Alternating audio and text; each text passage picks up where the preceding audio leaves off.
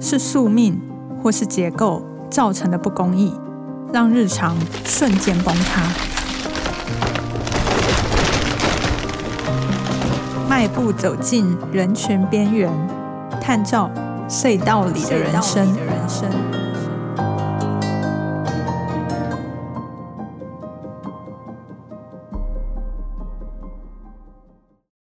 大家好，欢迎收听由静文学与静好听共同制作播出的节目《隧道里的人生》。我是静文学文化组记者吕以龙。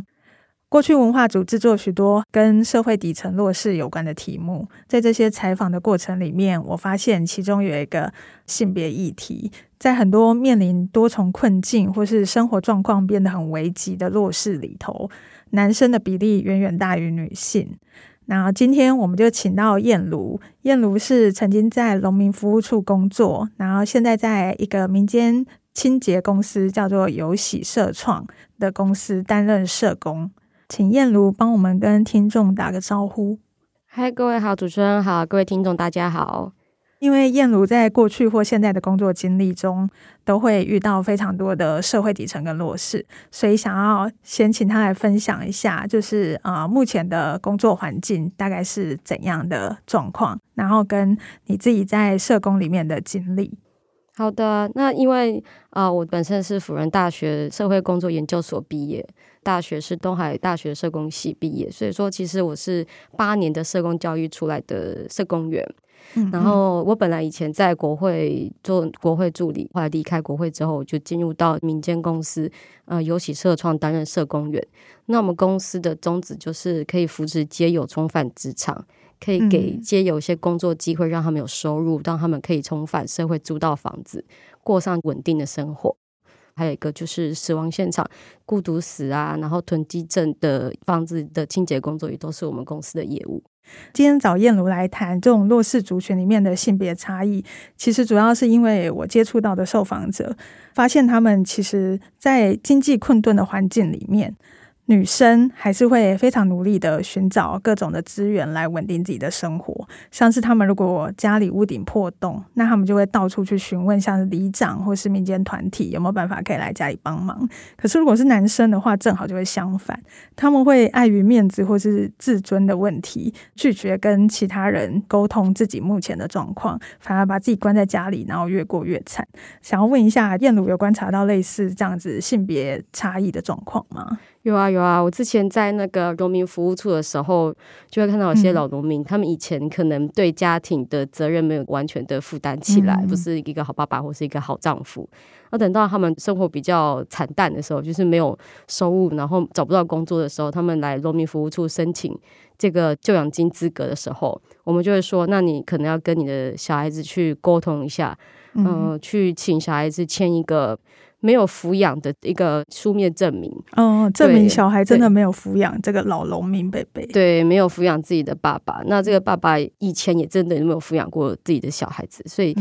就会造成就是说。到了二十几年之后，小孩跟三十几年之后，他要重新跟小孩子去接触的时候，他就会觉得说：“这小孩子都不要我了啊，这小孩子瞧不起我啊，什么觉得丢脸，没有办法开口。”对，他们觉得很丢脸，然后就会觉得这个时候才要我去跟小孩子沟通，那我要拿什么脸去跟小孩子见面？然后那时候我们就说：“可是就是临门一脚，只剩下那一张子女。”开出来说真的没有抚养这个老农民爸爸的证明书，就是书面申请书。但是这些老农民伯伯就是连一通电话都没有办法打过去，就他们的面子就是一个铜墙铁壁，让他们跨越不了。对，他们跨越不了。明明如果说他们申请这养金资格下来的话，一个月有一万五的生活津贴比较好度日子，他们还是过不了心中那个坎，没有办法打起一通电话。彦鲁刚刚有提到有一个工作内容，就是打扫一些可能孤独死的呃房子。像这个议题，其实在日本这几年也受到很多关注。像孤独死延伸出来的遗物整理师、清扫员这类工作都受到瞩目。我发现，在日本的那个厚生劳动省的统计里面有发现，这些孤独死的案例，其实男生比女生高很多。日本的一个民调有显示，就是男生自己表示自己。需要帮忙的时候找不到人可以来支援的比例差不多是三成，然后这个数字是比女生高三倍的。那所以想要问一下燕如，你没有发现类似这样子的性别差异的比例吗？有，还蛮明显的哦。嗯、我们大概清理孤独死案例，虽然说我们公司才成立快要一周年，嗯、但其实我们收到的案子，男性跟女性比大概是九比一。就是九位孤独死的男性死者，嗯、然后再比上一位的女性孤独死死者，嗯，嗯，然后有很多的男性的孤独死者生前生活环境也都非常的糟糕，嗯、女性孤独死比较少，屋内状况是凌乱的。哦，对，那像这些男性，他们大概是发生怎样的状况？像是没有家人，或者是可能被妻子抛弃嘛之类？有，如果说是曾经有家庭的这些男性孤独死。的我们所谓的逝者，然后这些逝者可能以前对家里没有扮演好角色，或者是他就是一个家里里面比较刻板印象里面那种男性的角色，就是会把照顾小孩子的责任都会丢给女生，然后把自己限缩在一个只是赚钱的工具或是赚钱的一个角色。但是他可能在台湾社会里面赚的钱也不是那么的高，不是那么优渥，所以渐渐的他在家里面就会变成一个弱化、没有功能性的家族之长的位置。可能他之前也有一些自己的特别的，譬如说可能。就花天饮酒啊之类的自己的行为，嗯、对我们不可避讳的说，因为有这样的现象。然后当其他家人、老婆啊、小孩子长大之后，会质疑他的行为的时候，嗯、他又觉得他本身就有点自卑，他就会把自己变成一个壳，然后就会抗拒小孩子，就会觉得你怎么可以质疑我的做法？对，就是你瞧不起我嘛，然后就变成一个我自己一个人过日子就好了的状态。对对对，就变成一个我说那就你们都离开啊，对啊什么的，然后就跟自己的妻小跟自己的家里嗯、呃、成员之间感情都是很淡薄的。所以到最后，如果说一个男性孤独死，他在家里过世之后，可能他是自杀，有可能是意外，嗯、有可能是突然骤逝病逝。嗯、那他是如果是租房子的话，我们就遇到房东最后不得已，房东要先出这笔清洁费用，嗯、然后房东就会开始跟他的老婆或者小孩提告官司。嗯，对，所以说就是很多男性孤独死者生前都会觉得我一辈子没有影响到其他人呢、啊，但是你死后会影响到很多人，这是我们常常看到的现场。我们清洁完之后，房东队跟我们讲说啊，他以前过得不是很好啊，但他就是不想要被别人发现啊。嗯嗯。然后你说要送食物给他，他就觉得我可以证明我做得到，但是其实他会忘记有些就是跟社会互动的过程当中，不是每一件事情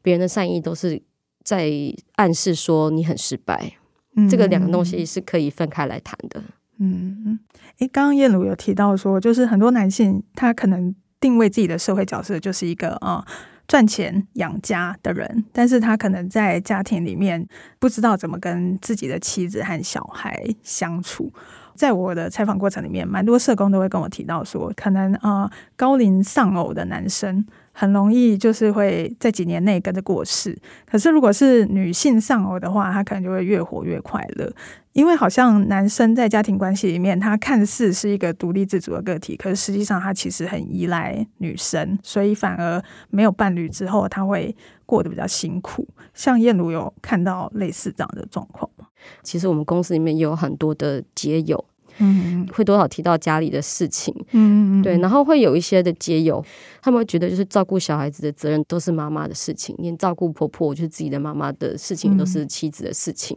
嗯，变得就是说他有很多生活里面的文书处理，他都不想要去面对，比如说报税，嗯，最明显就是报税，然后再来是缴费。啊，他们连缴费都不会，不会这个东西，他们可能过去的时候，小孩子的时候，家里就妈妈会去处理。哦、等到他们自己出来流浪的时候，他们其实不知道怎么去做，然后他们就会逃避这一切。那难怪上楼的时候会死掉，因为你连缴费都不会。那我们当然是有些男性街友是连电锅也不太会用。对，应该没办法想象。对，所以那个他们觉得说，就是当你把一些生活的一部分切出去，觉得这是女人的角色，或是那我不会，我就去外面找一个女朋友来照顾我就好了。那你不知道你身边那个女朋友或是你的老婆，在照顾你的过程当中花费了多少心力，然后每天要做多少事情，那些事情有多繁琐的时候，当你没有办法认知到的时候，你就会把身边的人变成一种派工的角色。就是你就觉得，就是他就理所当然要来帮我，到最后你还是不是一个独立的人。然后他们等到到街头流浪的时候，就开始麻烦女性社工。对，所以后来我自己在做这个基友服务的时候，我们就要特别的去把这块的关系的底线拉出来。然后他们有时候会觉得说，那社工员就是女生帮我查好就好了。或是帮我联系啊什么之类的，嗯、他们就会理所当然觉得这些文书的工作都是女性要做的。哦，就是女性在他们的人际关系里面是一个帮他负担生活琐事的角色。某一种层面，这些男性也是把自己给工具化。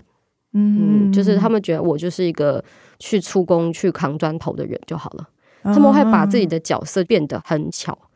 他们在家庭里面的角色，我需要做的事情就是所谓的责任分工，画的很小，范围画的很小，除此之外的东西都不是我的。哦，对，所以就到最后，你对家庭的互动久了就会出问题。嗯，那有可能就是说，就是有些街友本身他们的爸爸也都是会施暴的。嗯，所以他们其实有些是被爸爸施暴之后，就是没办法忍受家里，然后才跑出来，然后成为街友。嗯，所以他们可能身上会，嗯、呃，我们所谓的家暴的连锁反应。嗯，就是他学习到的对待家庭里面冲突的方式。就会变成说，他如果说又是希望自己是家中有权威性的男性角色，嗯，但他同时又没有办法完成他自己在家里面他已经很局限的那个赚钱回家的那个功能的时候，嗯，那他被挑战权威的时候，他就会用暴力的方式去压制家里所有的成员，说我才是王，嗯，因为我才是家中的一家之主，我说了算。嗯变成就是说，我们在辅导这些相对人，就夸号加害人的时候，嗯、我们也要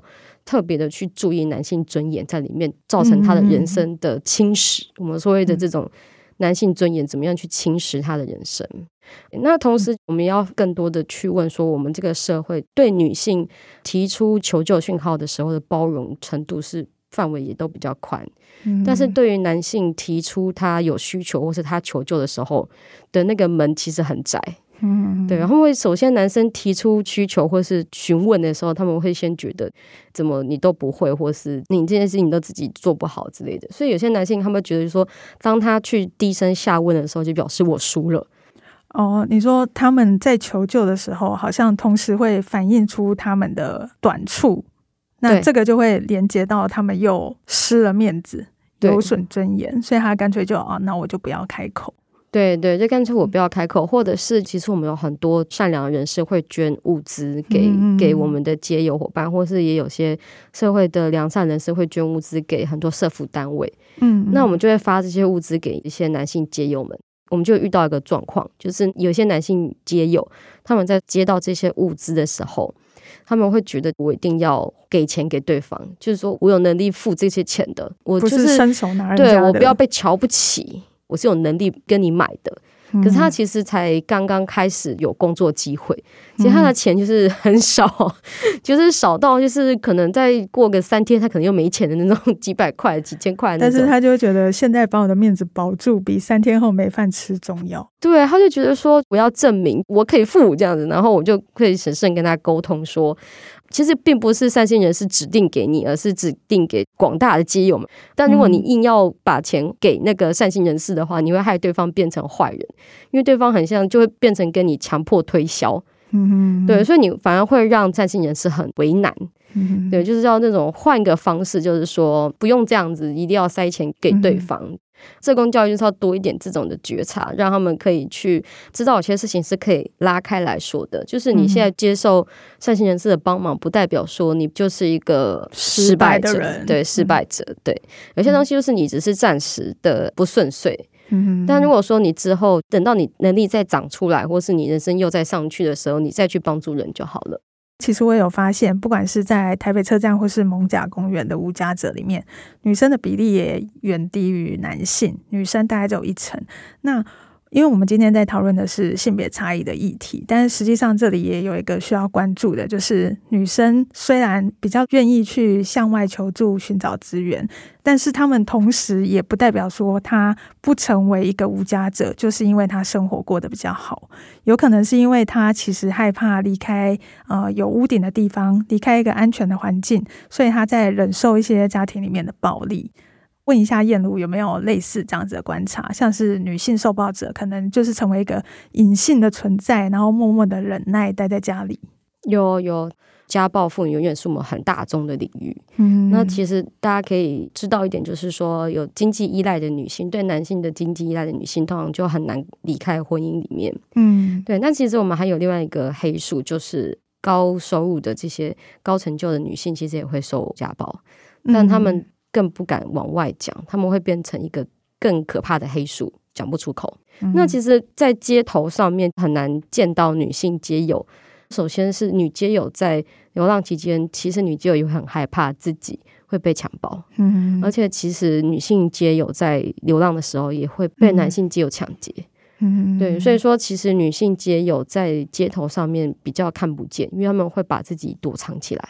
有些女街友会愿意在庇护中心，因为在庇护中心总比起在外面在外面好太多。对，就是对，其实没办法想象，就是。都会区其实是丛林，对，就是热带雨林的丛林法则。嗯、我们有遇过女街友，他们会去捡资源回收品，但他们今年捡回来的时候就被男性街友暴打一顿，然后抢走那些资源回收品，而且周而复始。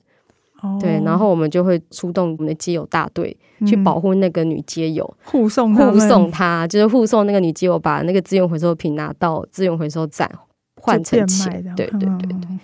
感觉在街头上面。这些隐藏起来看不到的女性，不代表她们不存在，或是她们用另外一种方式在保护自己。感谢燕如今天来分享第一线社工的观察。我自己是因为采访的过程，所以才发现性别其实是一个蛮有趣的变相，而且这个差异还不是只有亚洲社会才有。就是像最近有一本在谈那个圣战士的调查报道，这个欧洲的记者他还发现，在很多西方的国家。很多妈妈遇到自己的小孩去参加了这种圣战式的组织，那这些妈妈他们会因为想要了解自己的小孩为什么变这样，所以他们会不断地向外发声，然后组织互助团体，或者是寻求各种资源协助。可是相对之下，反而是爸爸就会避而不谈，然后把自己封闭起来。像在巴基斯坦，有一些关注圣战士渗透社区的民间团体。主要的这些社区守望队都是女性在参加的，她们就是这个社区里面真正知道发生什么事情的一群人。透过这一集节目，我们希望让更多人可以发现性别影响一个人的行动跟选择，尤其是在高龄社会来临的时候，我们不断的提倡在地老化，但是怎么样好好的在地老化，其中一个性别差异也是我们需要关注的焦点。谢谢大家收听这集节目内容，也请继续支持锁定由静文学与静好听共同制作播出的节目《隧道里的人生》。我们下次见，拜拜，拜拜。想听爱听，就在静好听。